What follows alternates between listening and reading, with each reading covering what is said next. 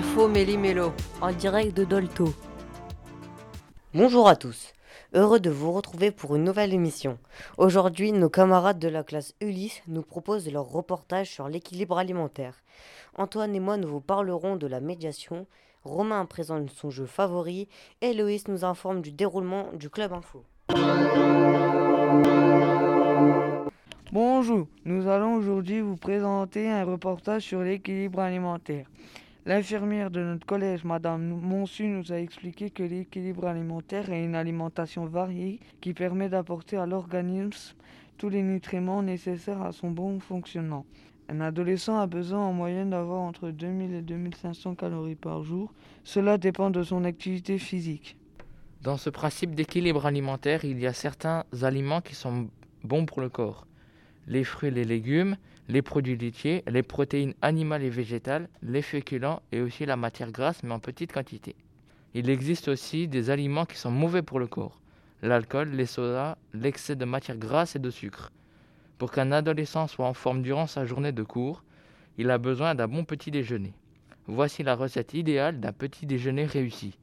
Du pain, du miel, un produit laitier, une boisson, thé, café ou jus de fruits et un fruit. Au collège, l'équilibre alimentaire est aussi assuré par la cantine. Le chef cuisinier, M. Corras, et son second, M. Mouillet, ont pris le temps de nous recevoir pour répondre à nos questions. L'équipe de cuisine prépare en moyenne 420 repas par jour. Ils nous ont appris que ce sont eux qui font les menus. Mais dans quelques semaines, c'est une commission qui se réunira et décidera des menus. Pour concevoir un menu, le conseil départemental a créé un des charges qui les guide pour respecter l'équilibre alimentaire. Par exemple, il doit alterner les différentes viandes proposées des légumes variés des féculents. Ils ont également suivi une formation sur ce sujet. Ils doivent faire attention aussi au budget dont ils disposent. Ils ont pour mission de faire goûter de nouvelles choses aux élèves. Ils essaient également de créer des menus festifs en fonction des événements culturels de notre pays et des pays étrangers. Mais pour le menu végétarien, ils obéissent à la loi Egalim qui impose un menu végétarien par semaine entre autres. Les cuisines du collège se fournissent en produits locaux, mais également chez des fournisseurs qui répondent à des appels d'offres tous les deux ans. Ces menus uniques entraînent parfois du gaspillage alimentaire. Pour le limiter, les cuisines disposent d'une cellule de refroidissement qui permettent de resservir des plats déjà cuisinés, dans une limite de trois jours. Pour limiter un peu le gaspillage, le PDD du collège, dirigé par M. Fontaine, mène une action sur le pain. Chaque jour, tous les restes de pain sont pesés et donnés au centre équestre de Nogent. Les résultats sont mis sous forme de graphiques pour, pour faire prendre conscience aux élèves de moins prendre de pain pour éviter de le jeter.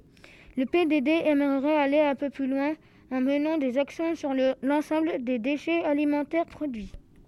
Des élèves ont besoin de manger autre chose car ils ont des allergies. L'infirmière établit un PAI qui donne les indications à suivre. Elle transmet le PAI à l'équipe de cuisine et celle-ci adapte les menus pour ses élèves tout en respectant l'équilibre alimentaire.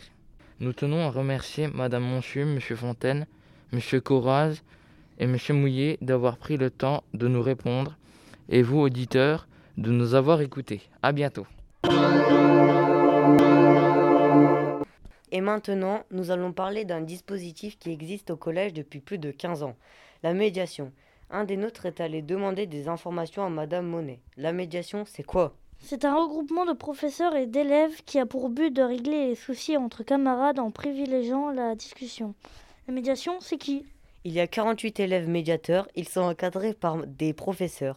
Madame Monet, Madame Gasteuil, Madame Barrois, Madame Schmitt et Madame Party, l'assistante sociale. Il y a aussi Monsieur Chapignac, Monsieur Poutot et Monsieur Fontaine. Les médiateurs peuvent décider si un professeur est présent à la médiation ou pas. Comment forme-t-on les médiateurs? On forme les médiateurs dans une matinée en 4 heures avec des jeux qui permettent le développement des compétences et des élèves et des simulations de médiation. Et il y a une deuxième journée toujours en 4 heures.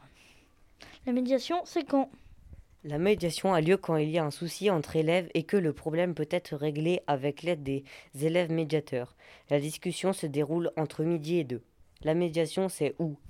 Dans la salle de la médiation au premier étage à côté de la salle Bernard Dimet. La médiation, c'est comment? Les élèves qui souhaitent devenir médiateurs rédigent une lettre de motivation et ont un entretien avec les professeurs.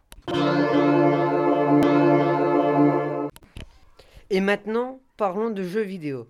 Connaissez-vous le jeu Five Nights Freddy Security Breach? C'est un jeu survival horreur. Créé par l'équipe de Sith Wall Studio, ils ont fait des jeux Freddy et un autre jeu d'aventure, dont un qui se déroule sur Mars.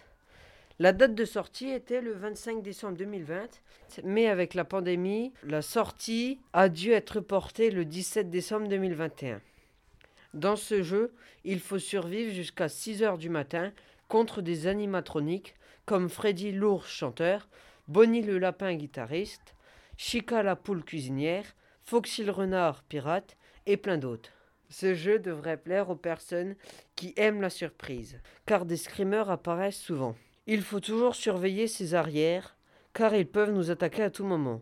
Moi, ce que j'aime dans ce jeu, c'est qu'on peut jouer les personnages et se déplacer avec. J'aime bien cet univers son creepy et ses, et ses intros réalistes. Je vous conseille d'essayer. Bonjour, je vais vous présenter le club informatique. Je ne fais pas partie du club, mais j'ai pu interroger Thomas Keller et Antoine Hutinet qui m'ont donné des informations. Les animateurs du club sont Monsieur Chapignac, professeur de mathématiques, et Monsieur Noël, professeur de physique et chimie des 4e et 3e. Les élèves inscrits apprennent à utiliser Scratch et MBlock, qui sont deux logiciels de programmation. Avec ces logiciels, on peut par exemple contrôler des Lego et créer des jeux informatiques. Les actions se font grâce à des personnages ou des objets que l'on appelle des lutins. La programmation permet de leur faire faire des actions. On participe à ce club si on s'inscrit en début d'année, comme pour tous les autres clubs du collège. Voilà, c'était notre deuxième émission de l'année. Nous vous donnons rendez-vous au mois de mai pour le prochain podcast.